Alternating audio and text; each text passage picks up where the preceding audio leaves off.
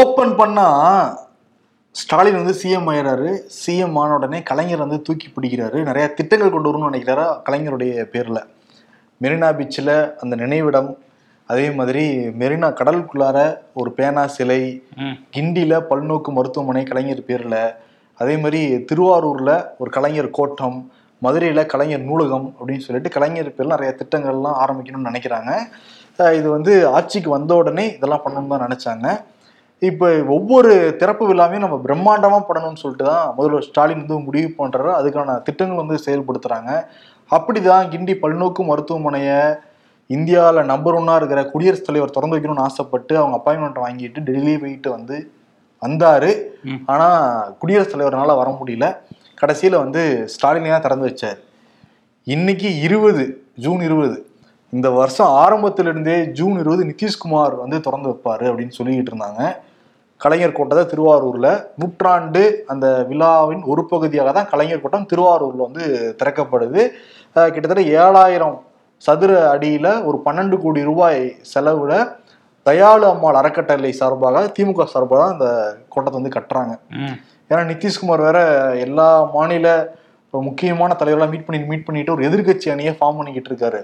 அவர் வந்து திறந்து வச்சா ரொம்ப நல்லா இருக்கும்னு சொல்லிட்டு திமுகவும் நினைக்கிறாங்க, அழைப்புதலும் கொடுக்குறாங்க திமுக சார்பாக. இன்னைக்கு அன்பார்ச்சுனேட்லி என்ன ஆயிடுச்சுன்னா, அவருக்கு உடம்பு சரியில்லை நிதிஷ்குமாருக்கு, அவரால் வர முடியல. பீகாரோடைய டெப்டி சிஎம் தேஜஸ்வி மட்டும் தான் இங்கே வந்திருக்காரு. அவர் வந்து முத்துவேலர் நூலகத்தை மட்டும் திறந்து வச்சிருக்காரு. இப்போ அந்த கலைஞர் கோட்டத்தையுமே ஸ்டாலின் அவருடைய சகோதரி செல்வி ரெண்டு பேரும் சேர்ந்து தான் திறந்து வச்சிருக்காங்க. ஆனா பாரு, மிஸ் ஆகிக்கிட்டே இருக்கு பாரு. ம் ஆமா, ஃபர்ஸ்ட் குடியரசுத் தலைவர் வரல, இப்ப பீகாரோட முதல்வர் வரல, இருந்தாலும் வந்து அதை திறந்து வச்சிருக்காங்க. அதுக்கப்புறம் வந்து அங்க ஒரு விஷயம் பண்ணியிருக்காங்க. அந்த கலைஞர் கோட்டத்துல ரெண்டு சேர் போட்டிருக்காங்க. ஒரு சேர்ல போய் நம்ம உட்காந்துட்டு இந்த சைடு பார்த்தோம்னா இன்னொரு சேர்ல கலைஞர் இருக்க மாதிரியே புகைப்படம் எடுத்து அது டிஜிட்டல் ஸ்கிரீன்ல வந்து வருது. அந்த மாதிரி விஷயங்கள்லாம் பண்ணியிருக்காங்க. இன்னொன்று வந்து திருவாரூர்னாலே அந்த தேர் தானே ஃபேமஸ். அந்த தேர் வடிவத்திலே அந்த கலைஞர் கோட்டம் வந்து அமைக்கப்பட்டிருக்கு. இப்போ வந்து திறந்து வச்சுட்டாங்க. ஒரு வழியா வந்து கலைஞர் கோட்டம் திறந்து வைக்கப்பட்டது. ஆனா ஸ்டாலினுக்கு பாத்தியா முதல்வருக்கு ஏதோ ஒன்று தடைபட்டுக்கிட்டே இருக்கு அண்மை காலமாக. இந்த திறந்து வைக்கிற விஷயத்திலயா ஏதோ ஒண்ணு நேரம் வீட்டில் நிச்சயம் ஜாதகம்லாம் பார்த்து என்ன பரிகாரங்கிறது யோசிச்சிருப்பாங்க யோசிச்சிருப்பாங்க ஆனால் இந்த பீகார் முதலமைச்சர் வரல. அதில் இன்னொரு விஷயமும் பேசப்பட்டு இருக்கு. என்னன்னா, அமைச்சர் ஏவா வேலு இருக்கார்ல, அவர் ரெண்டு நாளைக்கு முன்னாடி என்ன பேசியிருந்தாருன்னா, தமிழ்நாட்டில இருந்து யாரும் வேலை தேடி பிழைப்பு தேடி வந்து பீகாருக்கு போறதில்ல, பீகார்ல இருந்து தான் நிறைய பேர் இங்கே வேலைக்கு தேடி வராங்க. அதில் அப்படி வந்தவர் தான் ஆளுநர் ரவியும் அப்படின்னு சொல்லி சொல்லியிருந்தாரு. ஓகே, ஒருவேளை இது பீகாரை நம்ம எதுவும் சொல்லிட்டாங்களோ அப்படின்ட்டு பிஜேபியில இருந்து அதை எடுத்து பாருங்க, பீகார் அப்படி சொல்றாங்க ஆனால் அவரே இங்க வராருன்னா போட்டுட்டு இருந்தாங்க. அதனால வரலையோங்கிற மாதிரியும் ஒரு பேச்சு பா.ஜ.க பக்கம் போயிட்டு இருக்கு. ஏன்னா கலைஞர் கோட்டத்தை வந்து அது கட்டுறப்ப முழுக்க முழுக்க ஆய்வு பண்ணது ஏவா வேலுதான். ஏவா வேலு வேற பண்ணிட்டு இருந்தாரு, இப்படி வேற பேசியிருக்காரு. ஆனா உடல்நலை குறைவுன்னு தான் சொல்லியிருக்காங்க. இன்னொன்னு வந்து அவர் இன்னும் ரெண்டு நாள்ல அந்த எதிர்கட்சி தலைவர்கள் கூட்டம் வேற இருக்குல்ல, அதுக்குள்ள சரி பண்ணிக்கணும் அப்படிங்கிற ரீசன்னால கூட அவர் வராம இருந்திருக்கலாம். இருந்தாலும் துணை முதலமைச்சர் வந்திருக்காரு, வந்து திறந்து வச்சிருக்காரு அந்த நூலகத்தை. இலாக்கா இல்லாத அமைச்சர் செந்தில் பாலாஜி மருத்துவமனையில் இருக்காரு, காவேரி ஹாஸ்பிட்டலில். அவருக்கு நாளை அந்த பைபாஸ் சர்ஜரி செய்யப்படலாம் அப்படின்னு சொல்கிறாங்க. அவருக்கான அந்த மயக்க மருந்து பரிசோதனை, உடல் உறுப்புகள் செயல்பாடு பரிசோதனை, எல்லா பரிசோதனையும் முடிஞ்சிருச்சான். பைபாஸ் சர்ஜரிக்கு ஏற்ற மாதிரி தான் உடல் இருக்குது அப்படின்னு சொல்லிட்டு டாக்டர் கன்ஃபார்ம் பண்ணியிருக்காங்க. அதனால் நாளை நடக்கலாம் அப்படின்னு சொல்கிறாங்க. இதுக்கு நடுவில் அமலாக்கத்துறை வந்து மாவட்ட முதன்மை அமர்வு நீதிமன்றத்தில் ரொம்ப கடுமையான வாதங்களை முன் வச்சிருக்காங்க. நீங்கள் வந்து எட்டு நாள் காவல் கொடுத்தீங்க, ஆனால் அஞ்சு நாள் விசாரிக்கவே முடியல. ஹாஸ்பிட்டல் இருக்கிற டாக்டருமே அவருக்கு கடுமையான கேள்விகள், இல்லை கேள்விகள் கேட்டாலே ஹார்ட் அட்டாக் வரும்னுலாம் சொல்கிறாங்க. இன்னும் இருக்கிறது மூணு நாள் தான், அதுக்கு நடுவில் சர்ஜரி வேற பண்ணணும்னு வந்து சொல்கிறாங்க. நாங்கள் எப்படி விசாரிக்க முடியும் அப்படின்னு சொல்லிட்டு வாதங்களை முன் வச்சிருக்காங்க. அதே மாதிரி அமலாக்கத்துறை சார்பில் உச்ச நீதிமன்றத்திலையும் வழக்கு போடப்பட்டிருக்கு. அந்த வழக்கு நாளைக்கு விசாரணைக்கு வருது. ஆனால் அமலாக்கத்துறை சார்பாக தொடர்ந்து வாதிட்டு வருகிறார் ரமேஷ். ரொம்ப ஸ்ட்ராங்கான வாதம் தான், பட் அதுலேருந்து தப்பிச்சு வருது செந்தில் பாலாஜி தரப்பு. கொஞ்சம் ஒரு இக்கட்டான சூழல் தான்.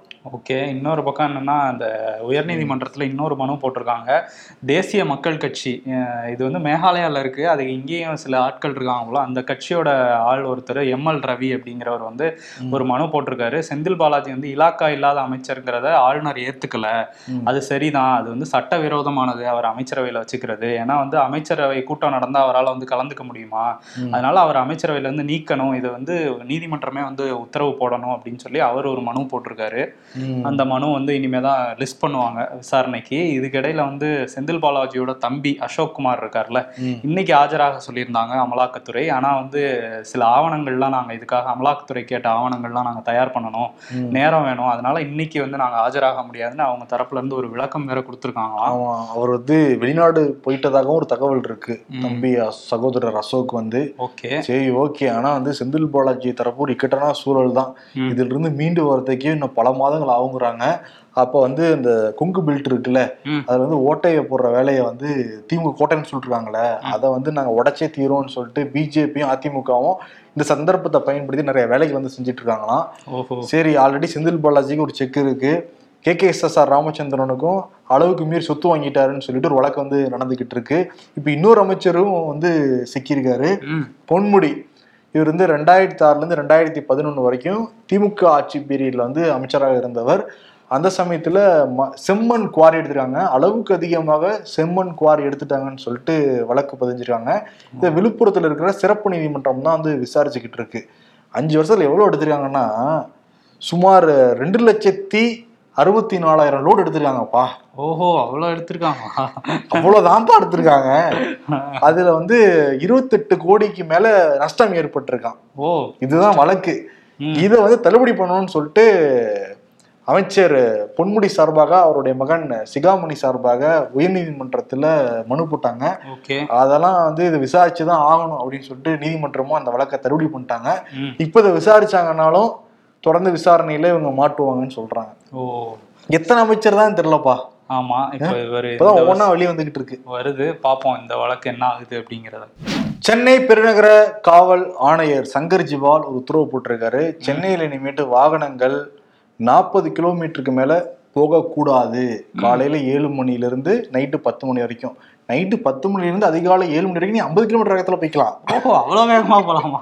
இல்லை, காலையில் அந்த பீக் டைமில் எப்படியும் நாற்பது கிலோமீட்டர்லாம் போக முடியாது, ஊர்ந்து ஊர்ந்து தான் வரணும். அது இருபது கிலோமீட்டர் முப்பது கிலோமீட்டர் தான் வந்து தேர் இழுத்துட்டு வர மாதிரி அப்படியே பொறுமையாக அண்டி ஓட்டிட்டு வருவாங்க ஹாயா.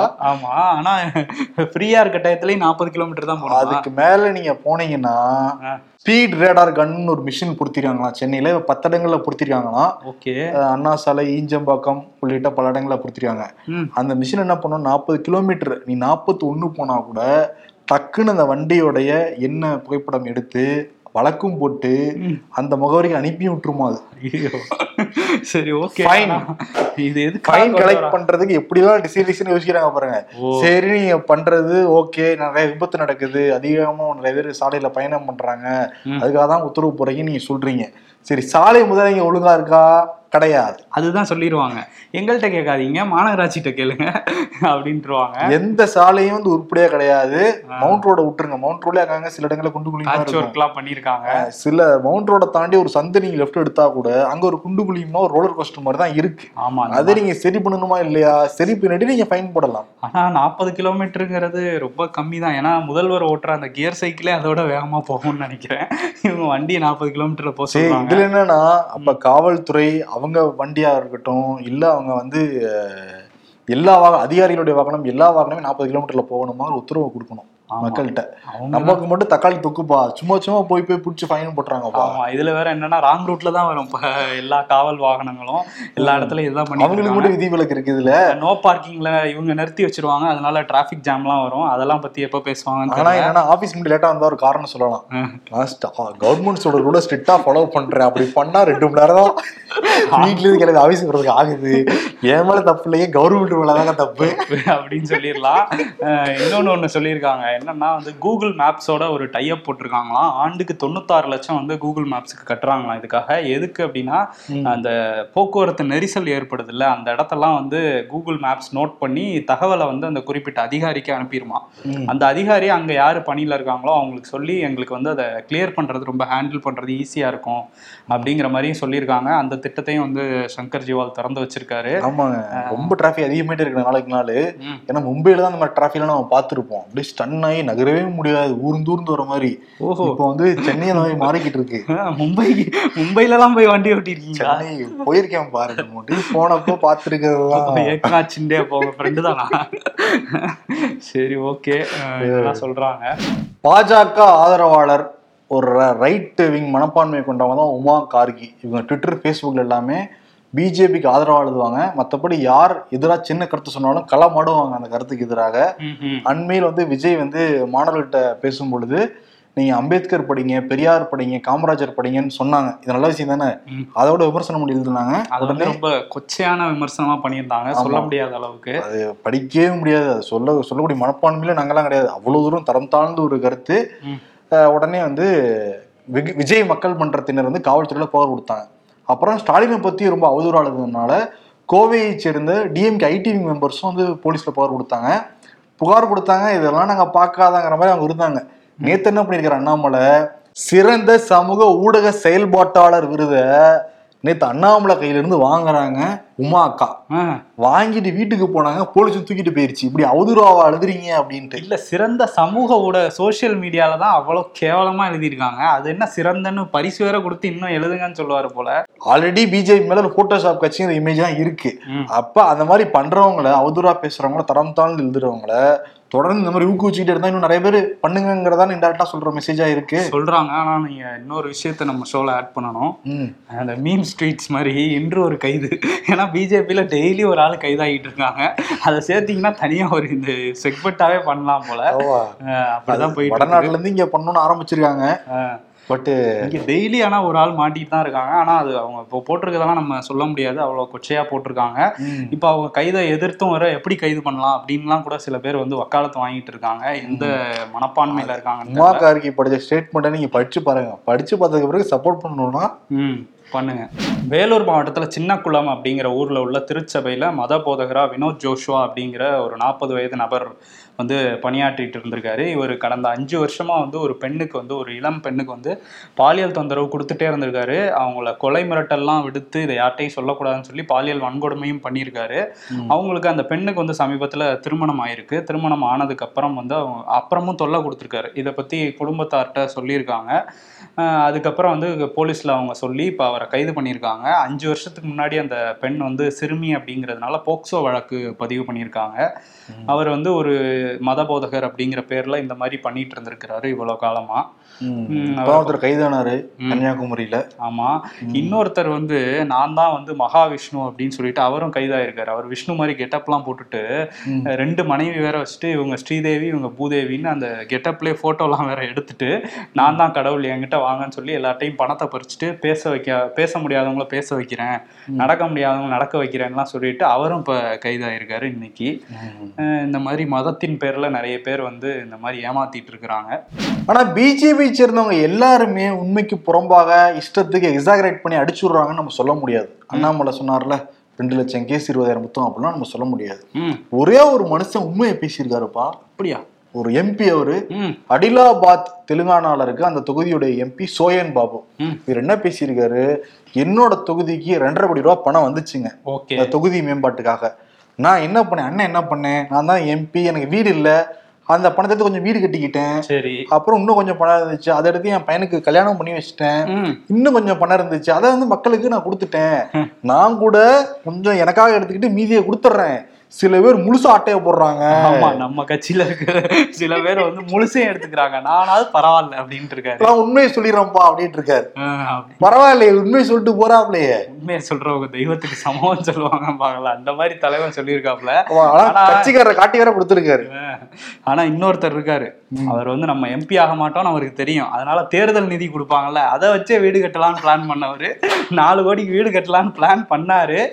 ஆனா வீடை இடிச்சு வச்சிருக்காரு. அங்க இருந்த வீடை இடிச்சு வச்சுட்டாரு. தெரியல, அந்த தெருவுல இருந்த வீடு இப்ப இடிஞ்சிருக்கு. வீட்டுக்கு ஆப்போசிட்டா வீடு இருக்கு, காரைக்குடியில கொஞ்சம் தள்ளி இருக்கு.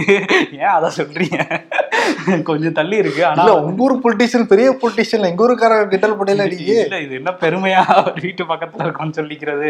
சரி, ஆனா வீடை இடிச்சுட்டு அவர் பண்ண வீட்டுல போய். ஆனா இவரு கிரேட் தான்ப்பா. இவராது எம்பி ஆகிட்டு அங்க இருந்து கொஞ்சம் அட்டையை போட்டாரு.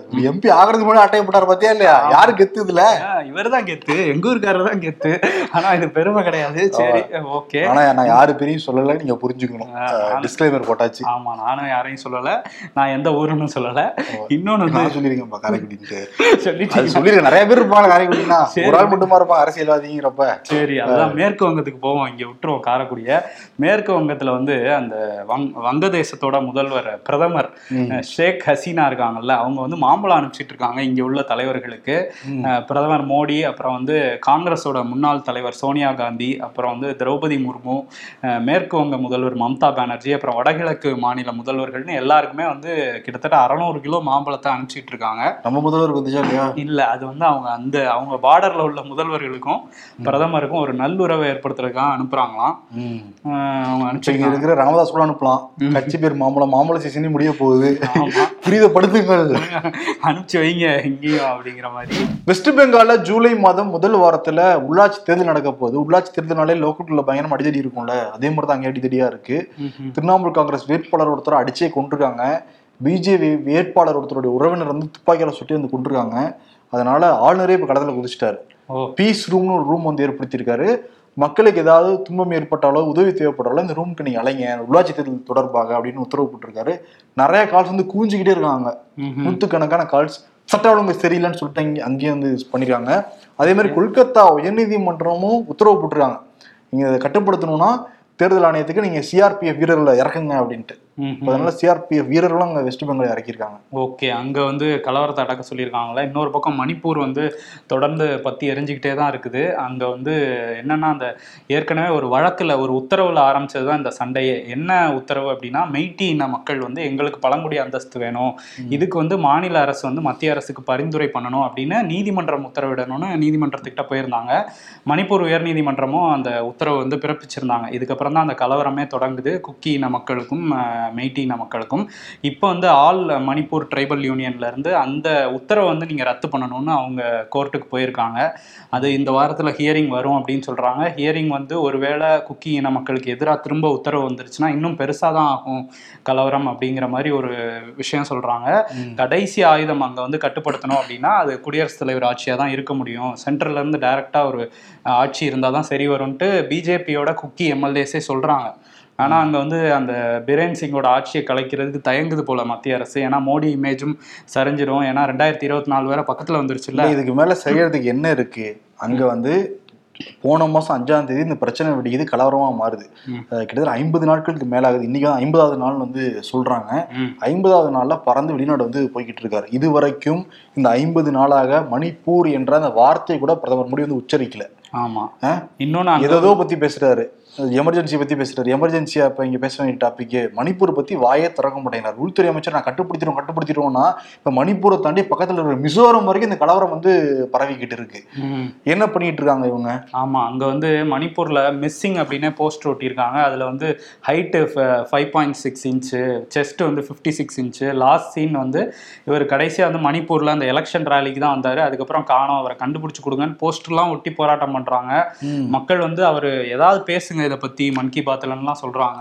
தேர்தலுக்கு ஒண்ணுனா எலெக்ஷன் பிரச்சாரத்துக்கு மட்டும் வரவங்க மட்டும் தலைவர் இருக்க முடியாது. மக்களுக்கு ஏதாவது பிரச்சனை அந்த சமயத்துல வந்து அந்த மக்களோட நின்று அவங்களுக்கு வந்து உறுதுணையா நின்று குரல் கொடுக்குறதா உண்மையான தலைவராக வந்து இருக்க முடியும். அந்த பேரை கூட ஏன் உச்சரிக்கலைங்கிறது தெரியல. இதுதான் வந்து காங்கிரஸோடைய மூத்த தலைவர் வேணுகோபால் வந்து நிறைய கேள்விகள் அடிக்க கேட்டிருக்காரு. பிஜேபிக்கு இந்த கலவரத்தை அடுக்கணுங்கிற எண்ணமே கிடையாது. அந்த கலவரம் வரணும், இன்னும் வளரணும்னு தான் வந்து நினைக்கிறாங்க. ஏன்னா அதை பற்றி பேசுறது காங்கிரஸ் சார்பாக தொடர்ந்து பிரதமர் மோடி கிட்ட அப்பாயின்மெண்ட் கேட்டுக்கிட்டே இருக்கோம் நாங்கள். இவ்வளோ நாட்களாக அப்பாயின்மெண்ட்டே கொடுக்காதவர் இப்போ கிளம்பி வெளிநாடு வந்து டூருக்கு போய் அங்கே வந்து பார்ட்டியில் கலந்துக்க தான் முக்கியத்துவம் கொடுக்குறாரு பிரதமர். எந்த வகையில் நியாயம் அப்படின்லாம் கேள்வி எழுப்பியிருக்காரு. இன்னொன்று என்னன்னா, நம்ம அந்த நீரோ மன்னன் எரிஞ்சுக்கிட்டு இருந்தப்ப ஊரே எரிஞ்சிட்டு இருந்தப்ப பிடில் வாச்சாருங்கிற கதையை நம்ம கேள்விப்பட்டிருப்போம். அதெல்லாம் நடக்குவாங்க அப்படின்னா நம்ம படிச்சிருப்போம், கேள்விப்பட்டிருப்போம். இப்போ நடக்கிறத பார்த்தா அப்படிலாம் இருந்திருப்போங்களோன்னு தான் தோணுது. நூறுக்கு மேற்பட்டவங்க இறந்து போயிருக்காங்க. மூணாயிரம் நாலு நாலாயிரம் வீடுகள் வந்து எரிக்கப்பட்டிருக்கு, மத்திய அமைச்சரோட வீடு உட்பட. ஆனால் வாயே திறக்கலை. இன்னைக்கு கிளம்பி யூஎஸ் போயிட்டாரு. அங்கேயுமே வந்து மெய்ட்டி இன மக்கள் வந்து இவருக்கு எதிராக வந்து ப்ரொட்டஸ்ட் பண்ண போகிறாங்களாம். அப்புறம் இந்தியன் அமெரிக்கன் முஸ்லீம்ஸ் அமைப்பு, அப்புறம் நிறைய அமைப்புகள் வந்து இவருக்கு எதிராக ப்ரொட்டஸ்ட் பண்ண போகிறாங்க யூஎஸ்ல அப்படின்னு சொல்லியிருக்காங்க. அம்னஸ்டி இன்டர்நேஷ்னலும் இந்த ஹியூமன் ரைட்ஸ் வாட்ச் அப்படிங்கிற ரெண்டு அமைப்பும் சேர்ந்து பிபிசி அந்த திரை இது ஆவணப்படம் இருக்குல்ல குஜராத் கலவரம் அதை வந்து திரையிட போகிறாங்களாம். இது தாண்டி நிறைய விஷயங்கள் அவருக்கு எதிராக தான் அங்கே நடந்துட்டு இருக்கு. ரெண்டாயிரத்தி பத்தொம்போதில் வந்து ட்ரம்ப்போட சேர்ந்து ஹவுடி மோடின்னு ஒரு நிகழ்ச்சி பண்ணார். ஹவுடி டெமோக்ரஸி அப்படின்னு சொல்லி அவருக்கு எதிராக ஒரு ஃபங்க்ஷன் பண்ண போகிறாங்கன்னு கூட வந்துட்டு இருக்குது தகவல். ஆனால் அவர் போயிட்டாரு கூச்சமே இருக்காதான்னு தெரியல. மாநிலமே பற்றி எரிஞ்சுக்கிட்டு இருக்கு. அதை பற்றி அட்ரஸே பண்ணால் வெளிநாட்டில் போய் வந்து விஸ்வகுரு நான் தான் உலகத்தை அங்கே அவர் பக்கத்தில் நின்ன அந்த அதே பலமாக தான் நடந்துட்டு இருந்துச்சு அந்த வெஸ்ட்லஸ் ப்ரொட்டஸ்ட். அதையும் அடக்க முடியாமல் தயாரிக்கிட்டு இருந்தாங்க. இப்போ இதே அடக்க முடியல. இவங்க எப்படி உலகத்தில் இருக்கிற பிரச்சனைலாம் தீர்க்க போகிறாங்கன்ட்டு சில பேர் சொல்லிட்டுருக்காங்கிறத நம்மளால நம்ப முடியல. அதே மாதிரி கனடாவில் பார்த்தியா? ஆமாம், கனடாவில் வந்து அந்த காலிஸ்தான் புலிப்படை அப்படின்ட்டு ஒரு அமைப்பு இருக்குது. அதோட தலைவர் ஹர்தீப் சிங் நெஜர் அப்படிங்கிறவர் வந்து சுட்டு கொண்டிருக்காங்க. இவர் போன வருஷம் வந்து ஒரு வழக்கில் சிக்கினார். இந்து மத குருவுக்கு எதிராக வந்து இவர் கொலை திட்டம் வந்து தீட்டிகிட்டு இருந்தாருன்னு சொல்லி அது உட்பட ஒரு நாலு வழக்கு அவர் மேலே இருக்குது. என்ஐஏ வந்து இவரை தேடிட்டு இருந்தாங்க. க்ளூ கொடுக்குறவங்களுக்கு வந்து பத்து லட்சம் கொடுக்குறோம்லாம் அனௌன்ஸ் பண்ணியிருந்தாங்க. இவரை இப்போ வந்து கனடாவில் வந்து சில மர்ம நபர்கள் வந்து சுட்டு கொண்டிருக்காங்க இந்த பிரிட்டிஷ் கொலம்பியா மாகாணத்தில். எதுக்காக இந்த கொலை நடந்தது அப்படின்னு விசாரிச்சுட்டு இருக்காங்க. போக போக தான் தெரியும்.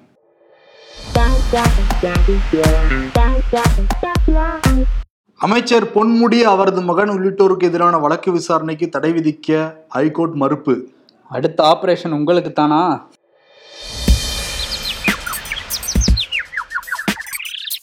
கொஞ்சம் வேகமா போப்பா, நடந்து போறேன் ஓவர்டேக் பண்ணிட்டு போறான்ப்பா.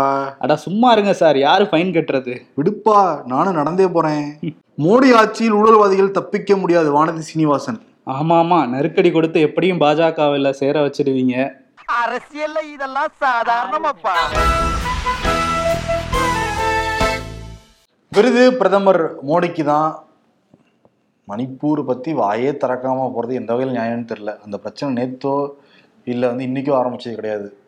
ஒன்றரை மாதமாக நடந்துக்கிட்டு இருக்கு. அதை பற்றி பேசாமல் வெளிநாட்டில் போய் அங்கே போய் வந்து ஐநாவில் போய் கிளாஸ் எடுக்கிறது இல்லை போய் அந்த பார்லிமெண்ட்டில் ஸ்பீச் பண்ணுறதெல்லாம் இந்தியாவுக்கு பெருமையாக இருந்தால் கூட இங்கே கட்டுப்படுத்தி போகிறதான ஒரு தலைவருக்கு அழகாக இருக்க முடியும். ஆமாம், இங்கே இருந்த போதே பாட்டு தான் எழுதிட்டு இருந்தார். மன் கி பாத்தில் பேசிகிட்டு இருந்தார். அப்பயுமே மணிப்பூர் பற்றி பேசலை பேசலை அதான் வந்து இது எப்படி இருக்கு அந்த பாட்டுன்னு சொன்னில்ல, வடிவில் ஒரு பாட்டு எழுதுவாப்பில் காமெடியாக சிங் இன் த ரெயின் அப்படின்ட்டு. ஆமாம், ஐஎம் ஸ்வைங் இன் த ரெயின் மாதிரி தான் இருக்குது நம்ம நிலமை இங்கே.